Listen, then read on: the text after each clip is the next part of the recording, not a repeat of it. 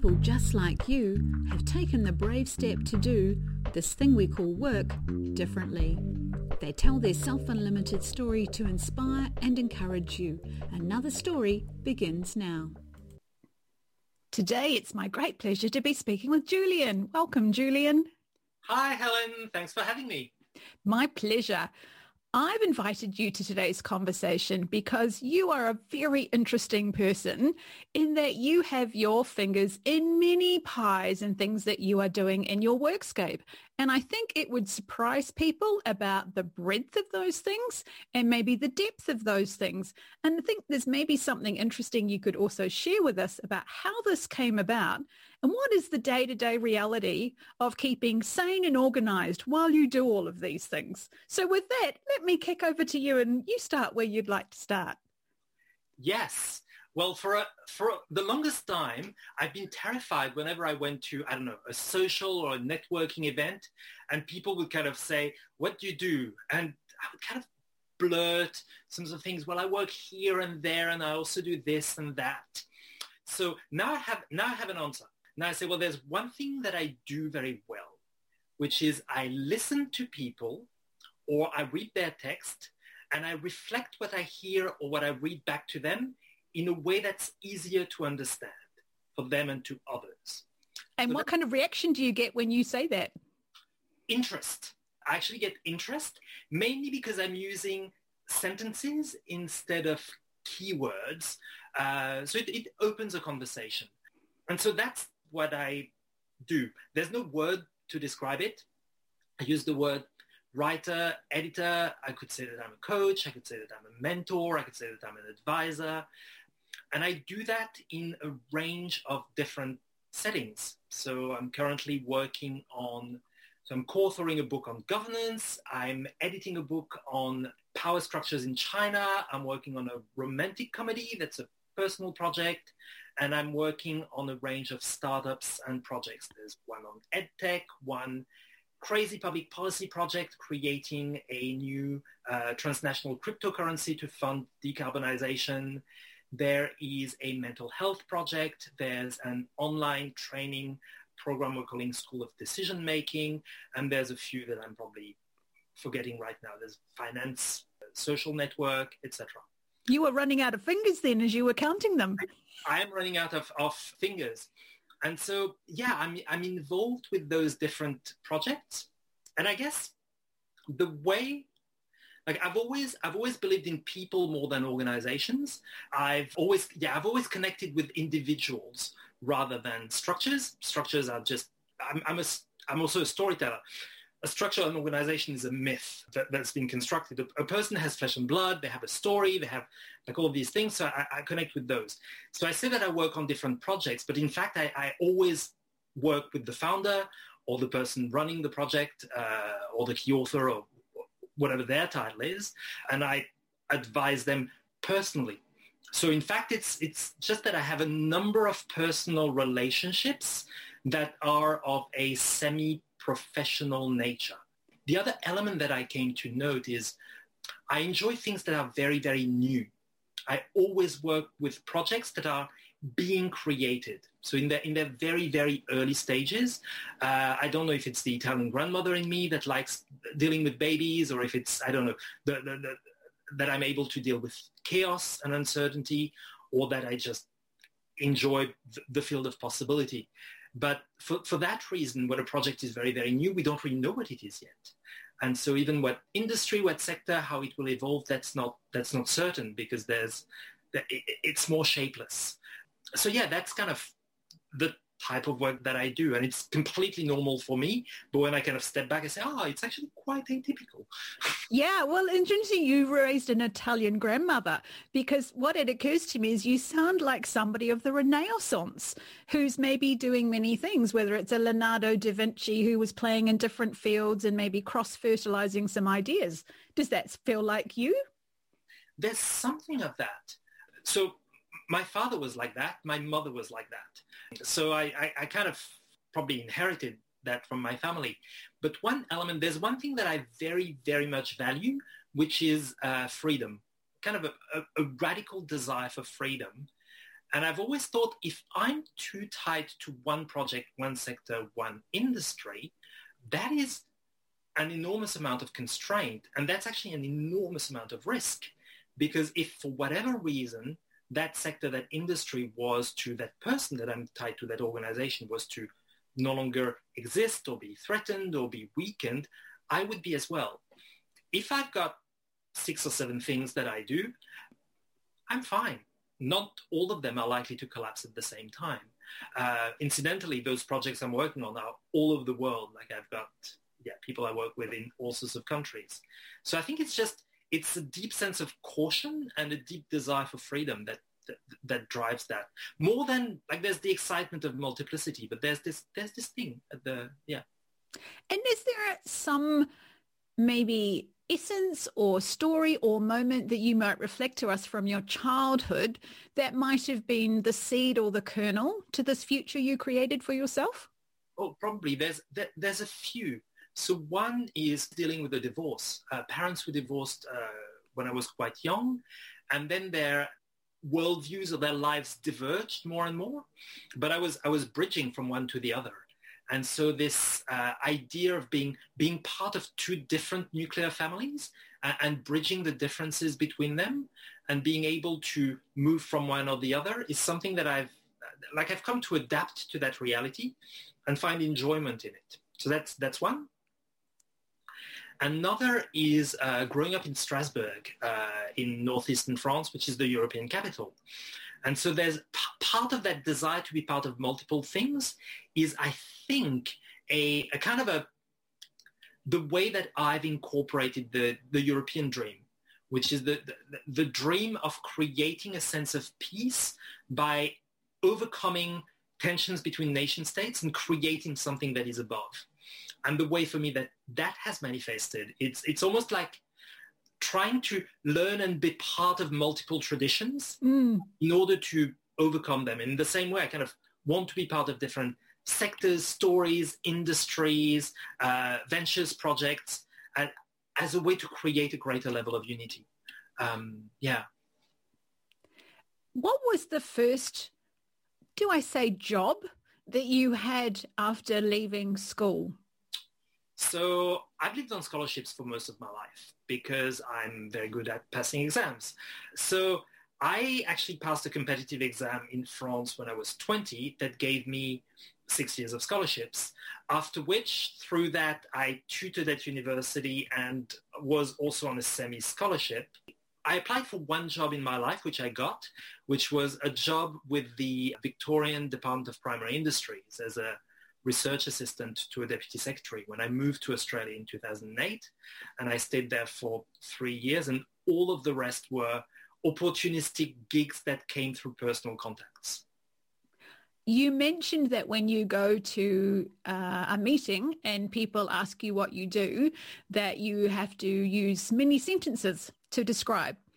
I'm imagining that there may be a challenge, but maybe it's not even a challenge you need when it comes to something like writing a LinkedIn profile or preparing a resume when people are looking for some kind of clear path, clear progression, titles that they recognize. How do you find yourself getting on in a world where people are expecting those kinds of things, particularly in a written form or static form? Well, the way for, for the longest time, I struggled because I thought that it was useful for me and important to adapt to the norm. And then it kind of dawned on me that all the people I've worked with successfully were outliers that were desperately looking for someone who understood them. And therefore I realized that if I describe what I'm doing in all of its complexity and people don't get it, it means they're not the people that I'm going to be able to work with. Mm, wisdom. It, it's really wisdom. And there's a number of outliers that are desperately looking for people like me to work with them. And they recognize me and they see it and they say, you're exactly who we need. And so it's actually now I use it as a filter. So I kind of use those long sentences and unconventional ways of, of describing it. I mean, the, the headline is writer educator. The subliner is I work with exceptional people on complex emerging problems and that kind of is enough. And, and people who don't get it or who need a linear, if, if people need a, a linear career trajectory, I'm not their guy. I'm not going to be able to fit. I'm going to be miserable. They're going to be miserable. If they need shapeless chaos, then they won't mind that I don't have a, a linear story. I love that sense of self-awareness because I think it grounds a truth for you about those kinds of choices. And particularly, I've found myself similarly when people are asking me to provide something like the norm in terms of a bio or something like that. I sometimes find myself in a conflict between how much do I play the game to be palatable to them, but at the same time, stick to a truth for me about something that's emerging and changing. And it seems that you have found a way to do that successfully. Kudos to you. Thanks. You were, you were asking where it came from, and there's, there's another element that I've been reflecting on, which is coming out as a gay man. And essentially that, like I grew up with whatever we call them heterocentric expectations that, you know, I would be married with kids and it wasn't really what I was into. And then came a moment when I said, well, fuck it, that's not what I want. And I'm going to do something different. And so that was kind of a, a training ground for me to say, well, actually, I'm not going to be part of the mainstream. And it's okay that you want to be, but that's not me and don't impose it on me. And you mentioned that you grew up in France and we can tell by your accent that maybe it's not the Australian accent of where we are today. Tell me, how did you come to be in Australia? Fell in love with an Australian that I met through couch surfing. is the short story. And what role does your partner play in these decisions about the choices you make for how you uh, navigate your life? Because as I was saying, sometimes there's an external person who expects us to be the norm. But when you've got somebody who's your partner, who's part, much more intrinsically involved in those choices, how does that go for you guys? Hmm. Well, both of us are unconventional people. He's, he, he, comes from a lineage of Lutheran pastors. For a while, I wanted to be a Jesuit. We have these kind of monastic aspirations, both of us, different different forms. Mm. Uh, when I met him, he uh, was writing a an online project where he gave a flower to a different person every day and wrote about it. Wonderful. conducted those projects for seven years.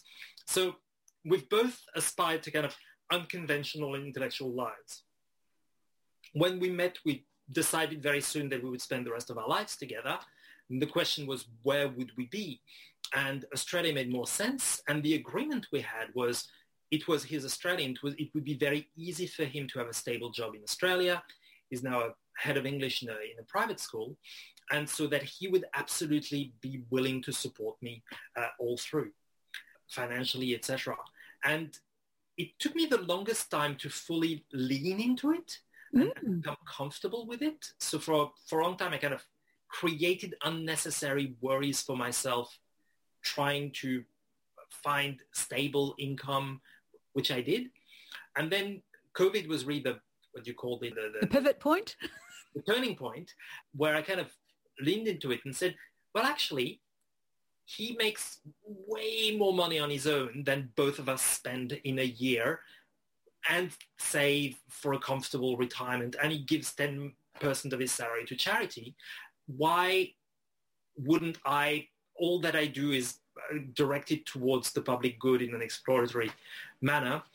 Let's just lean into that. And so I completely mm. lifted off the, the need to generate income.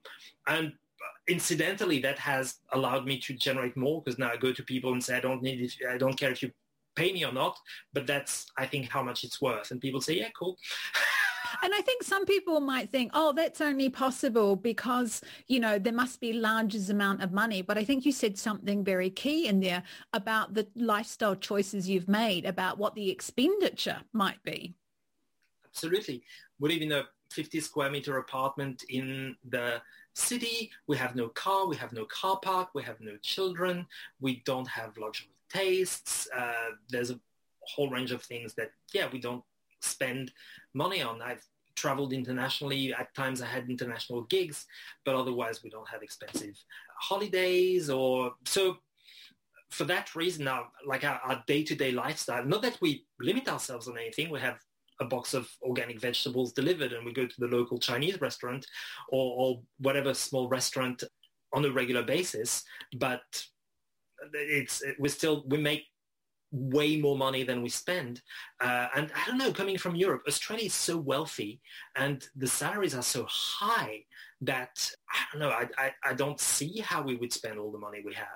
And I think there's something important in there for people who are listening in terms of it's not just what you earn, it's what you choose to spend it on. And if you both spend the money on, but also spend your attention and spend your time and spend your energy on.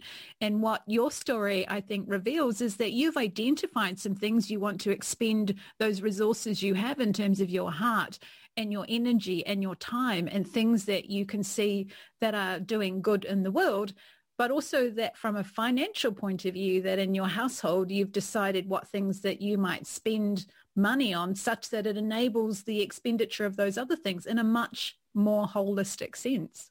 There's a lot of that. I mean, there's two, there's two aspects to it that I see. One is I don't know. I get a sense we're mammals. What matters is not money, it's status and power and relationships and all those things. So you can be idealistic and say it's, you know, it's about love and relationships and I, I buy into that. Or you can be very cynical and say it's social status. But when you have a lot of money and you buy, you use it to buy whatever, a Ferrari, an expensive holiday, etc. Or you can spend no money and build a charity to save the world, which I did. I don't know if I saved the world, but I built a charity. or write a book or do all of all, all of those things. Uh, and that also gives you status because people respect that because there's a sense that it's it's useful that some people try and do and explore new things even if they fail. So it's kind of a it's a shortcut. So that's one part of it. The other part of it is like one of the one of the reason I think a lot of us want money is is fear of the future. So we of course we invest, save, etc. And I've been working, I, I, was invited to work on global catastrophic risk for a while, uh, prevention. So uh, catastrophic climate change, ecosystem collapse, etc. It's all over the news.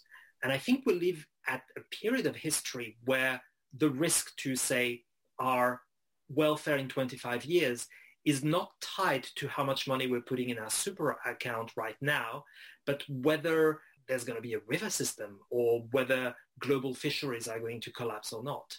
And so for me, spending my energy working on uh, initiatives that will work to create more resilience in relation to uh, potential collapse or and or avoid the worst of it makes much more sense than investing uh, my time and energy in projects that would give me money for myself but contribute to the problem. Like I, I can't I think I'm just unable to deal with certain types of cognitive dissonance. Mm. And that type of cognitive dissonance is something that I'm just incapable of dealing with.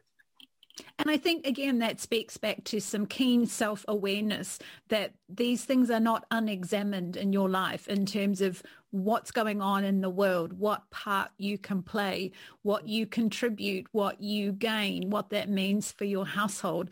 And I would encourage anybody listening to this podcast conversation to reflect on what you're saying, Julian, because I think for many of them is, oh, no, no, life is the way it is. And what I think we're saying here is, is it? Does it have to be? Have you stopped and thought about these things, even just not just for yourself, but taking even that longer perspective? So the choices that you make today, you might be thinking about for your superannuation in the sense of your future, but really what your choices you make today are affecting the future in 25 years that we all share, not just your personal future. Hmm. There's a French author that I really like called André Gide, who's been slightly forgotten, but he he got a Nobel Prize, comes from a family of pastors as well. And he has this quote, he says, it is a duty to make yourself happy. And I've been reflecting on that quite a while and thinking about, okay, it's, I know that habits and habits of thought, habits of like body and habits of thought and habits of heart take a long time to shift. And it's, I should be responsible about those and think about creating a way of being in the world that will support a greater, greater chances of happiness irrespective of what happens. And that's probably not working for a dysfunctional company that doesn't respect the environment in order to make money so that it can protect me from whatever collective collapse will happen. One of the ideas in Self Unlimited is there are seven responsibilities that you take on for the workscape you want to inhabit. And one of those is reign, as in being the sovereign. And what I'm hearing from you is some very clear sense of the sovereignty you want to create over your life and how that not just speaks to the life with you and your partner, but the life that goes beyond and that you inhabit and contribute to absolutely i love that concept of, of sovereignty. It makes me think of, of one thing. So th- there's been one insight recently that i've had. For a while i had a sense that in order to do the type of activities that i do i would need to create structures businesses names brands whatever.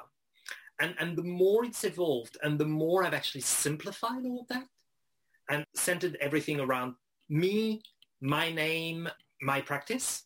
So now there are structures that exist because there is a legal world and that, that can be useful and there's things I do with people, blah, blah, blah. But everything is centered on my name. It's me as an individual doing work with other individuals.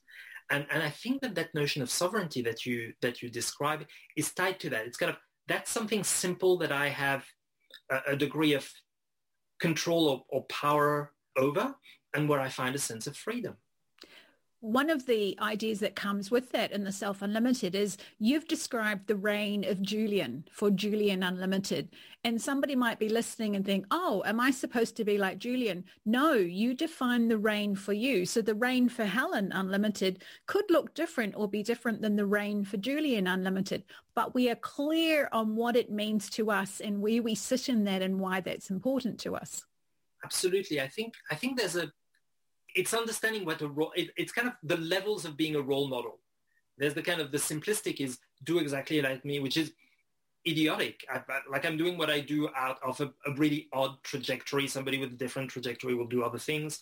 Plus we need the world to have diversity. But then there's a kind of meta level. It's kind of, I hope that possibly by being more candid about the way that I operate, I can encourage other people to also be candid about the way they operate which will be very different in its details, but possibly similar in philosophy of being guided by uh, a strong personal narrative and a sense of a sense of where can you actually be useful to the world. Indeed, indeed. Sometimes I say to people when they hear narratives, particularly coming very strongly around everybody should have a purpose and you should be purpose driven. And I've met some people who like, I can't relate to that. I don't get what that's about. And for me, the self-unlimited idea is got a level of agnostic, agnosticism. I can't think what the adjective is. you probably can. That sense of agnostic quality to it in that I'm not saying that your reign has to be about purpose, but for somebody whose reign is about purpose, you run with that. You wholly imbibe in that you draw on the wisdom and knowledge of people who do speak about purpose and you utilize that. But if it doesn't resonate with you, that's perfectly fine because you define your reign and what goes with that. And something of the other seven responsibilities, they kind of circle around that notion of reign. So they're about the rules, the reputation, the relationships, the resources, the revenue and the renewal aspects that you would do in your life. And so how those responsibilities show up in Julian Unlimited would be quite different in how they'd show up with somebody else. So I'm curious, back to a question I asked you in the beginning, very functional and pragmatic what does this look like on a day-to-day reality? Because there might be some people like, I can't keep my head straight with one job. How does this fella Julian keep his head straight with all these fingers and pies? You mentioned that, you know, from a structures point of view, that there's not necessarily a business. You know, is it 15 email addresses and is it a calendar that's full of all sorts of things? Or do you choose a day of the week to do some work and not other work? And are you physically moving into different people's offices all the time? What is it really like? So, okay, it's chaotic and it's kind of not as much work as it looks like. So it's one email address. It's a Gmail address. Whenever somebody asks me like whatever, a professional thing and say, why would you, would I need one? It's a number of projects, but I don't know. that in, in all the projects that I'm in, there's moments of greater or lower intensity. And for now, it seems to balance itself off. So there, there's this. A lot of what I do is I sit at a computer and I edit text. Like, concretely speaking, that is most of my actual work.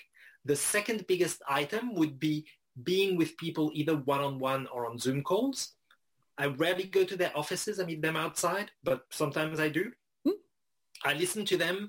I take notes in a completely chaotic manner on pieces of paper. And then I say, I think that what you are trying to tell me is this. Is that correct? Or this is how I would phrase it. And then I go somewhere and I type the notes and I send them to people. I like to work from cafes because I find them highly uh, contained and stimulating. I'm an, my biggest tragedy is I'm an extrovert doing introverted work. This is the biggest uh, pain. I, I like to do things that are slightly uncomfortable, but that is my biggest source of discomfort, uh, I think, in my professional life. So yeah, I work between home and cafes. COVID has been terrible because it's more difficult to work from cafes. You, feel that you need to move on or anyway, and it's too cold in the winter in Melbourne to work from terraces. And there are moments when I need to reschedule things or negotiate deadlines because there's too much, but not, not often. One of the really good things about this kind of very independent life that I have is I'm able to manage my workflow. I've always been extremely fast. I tend to be able to do things about sometimes half the time that other people need for the same level of quality, but very erratic in my energy level, and I need to rest and pause quite a bit. And so an office environment where you're surveilled to be constantly moving at a steady pace is my definition of hell. I agree. This is the worst thing I can imagine. And so being entirely independent, I'm, I need to deliver on my commitments. I cannot not deliver on a commitment, but how I do it is space of absolute freedom, meaning I can be erratic. So there's a conversation I heard recently about how a group of my compatriots in New Zealand are putting together an international petition for a four-day working week. On one level, I get it. On another level, I don't.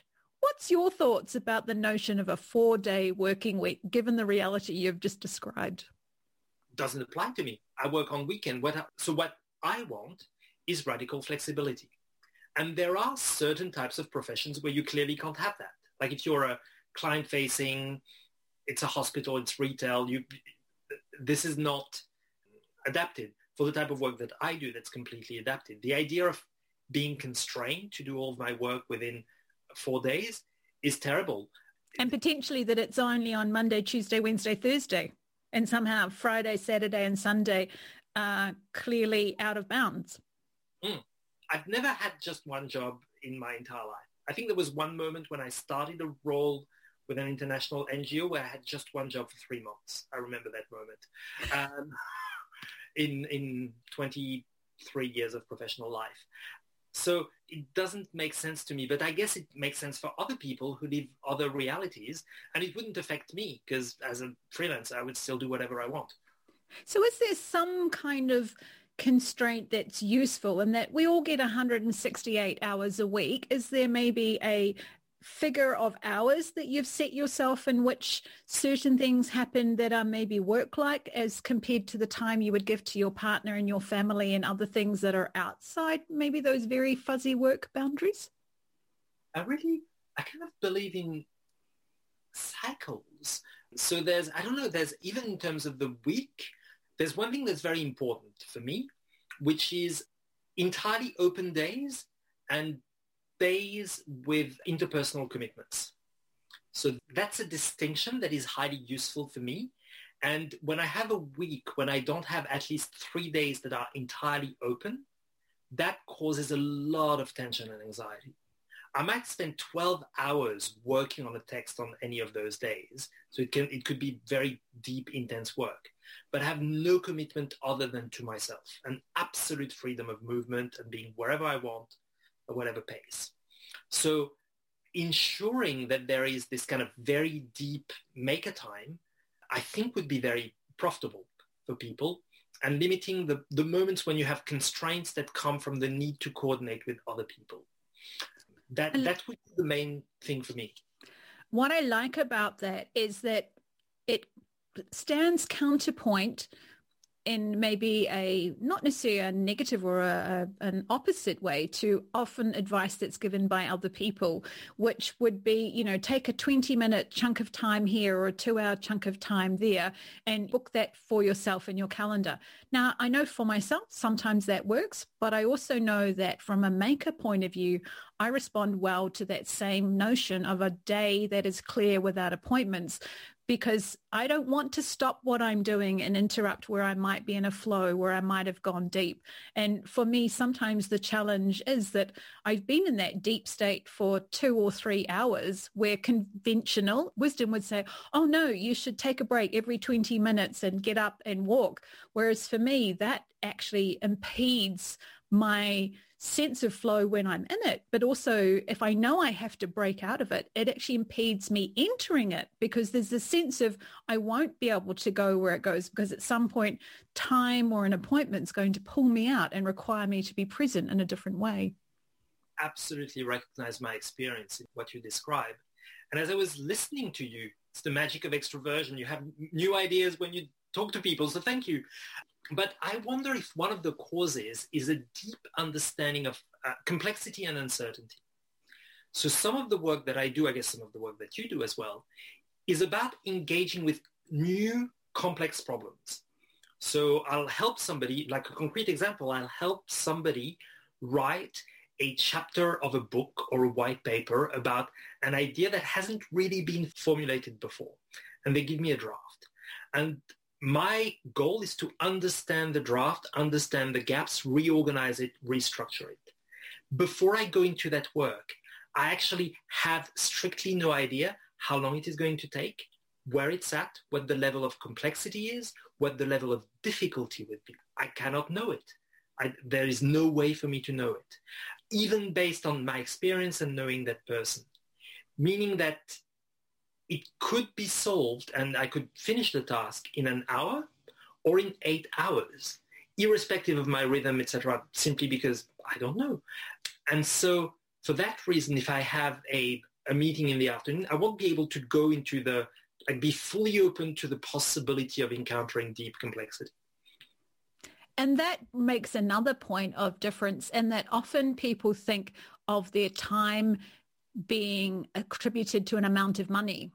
And also there's very much the language around with organizations about the goals and having clear goals about what you're going to achieve. Whereas I find that often frustrating with the work because I think maybe at a high meta level, there's some clarity about where we want to end up. But when we enter this work, we don't know what we'll find or where it might go or what might be needed. And to your point, whether it will take an hour or whether it will take eight hours.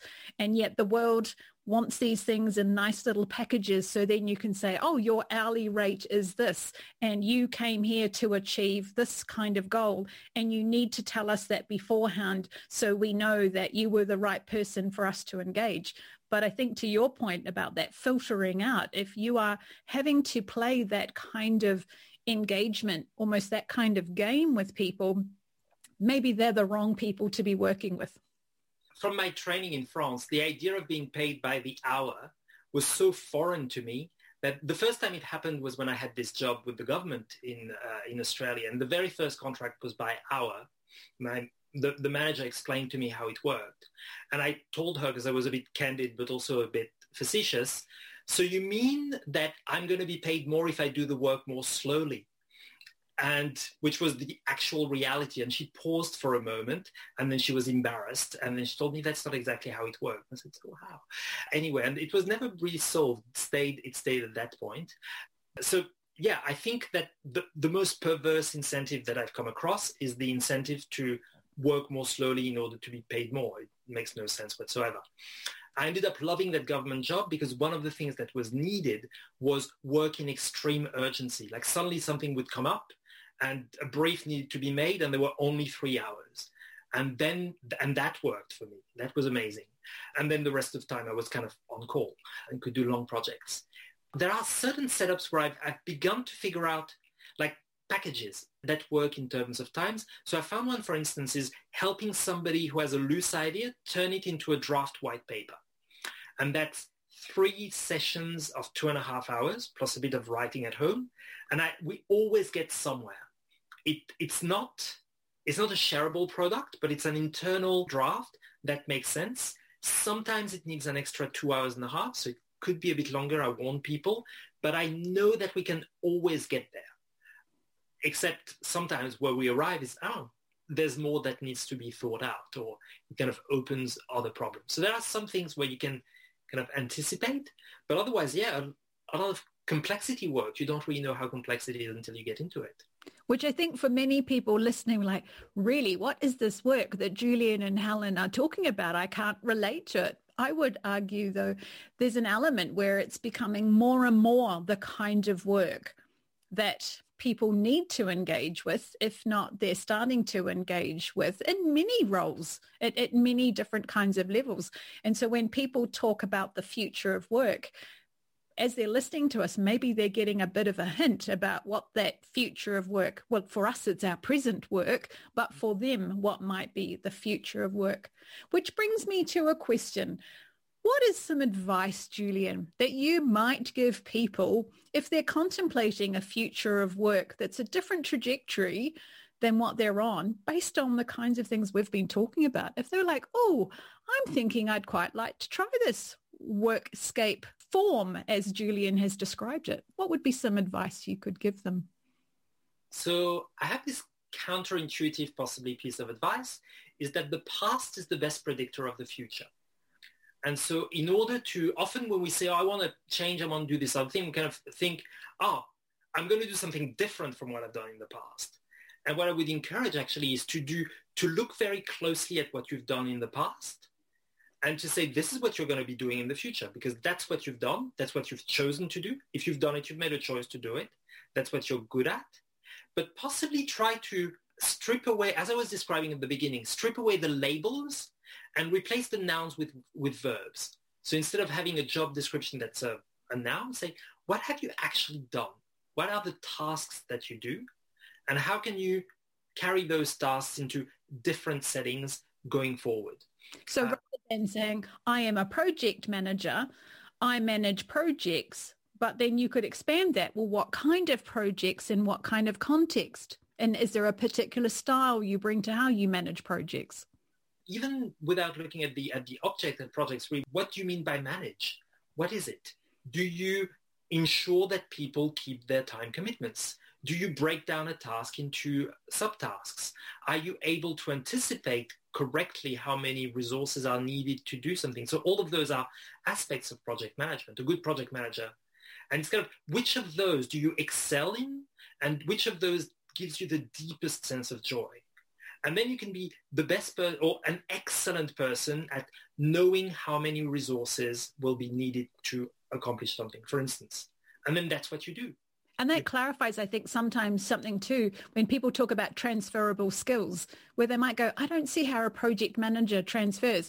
Oh, if you take it down to that level, oh, actually being wise and careful with resources and being able to do that. Oh, there are many situations where people aren't looking for a project manager, but they would be looking for that kind of ability. Absolutely. And it's very, it's very calming as well, because suddenly you're no longer thinking, oh, I need that title, etc. It's it's actually it's going to be useful for an, a, a very long time to be able to convince people to stick to their commitments or to anticipate how much is needed to accomplish a goal. And if you're excellent at it, you're going to keep being excellent at it and it's going to be useful. And somebody will want to utilize your ability in it. Absolutely. Whereas being a project manager is completely irrelevant and obsolete. Brilliant. And did you have some more advice? If I was kind of to look back at my younger self, I think it's taken me a long time to realize that I didn't need to talk to the mainstream. And I would encourage myself to say, if people don't get you, it's probably because you're not meant to work together. Oh, I like it. So here's an interesting question. What advice could you give people about finding these people who are the outliers? So the thing about outliers is we're lonely, we're weird, and once we meet another outlier that gets us, we bond very fast because there's few of us and we just, we want to connect. And there's a kind of a, a spark and a desire to be together. And the more you kind of try to pass as a mainstream person, the more difficult you make it to kind of find another outlier. So it's kind of strip off the mask and you'll find the other outliers right away because they're out there looking for you. And what I'm hearing in that is don't think that you'll go to a network meetup type thing where there are lots of people who are maybe acting more on the mainstream necessarily to find these people. Or if you do, look around the room at people who literally maybe are you know, considered the wallflower or standing on the out on the outer of conversations wondering what's going on. Mm. So it's also been my approach to networking, etc. It's it's pull rather than push. Go to a corner, but just say, who can I pull to me? Nice. Draw. And it's increasing your own sense of gravity. Uh, and, and self-awareness goes with that, etc. But it's who will be drawn to me? And that person may be right or not. Sometimes you draw the, the wrong people.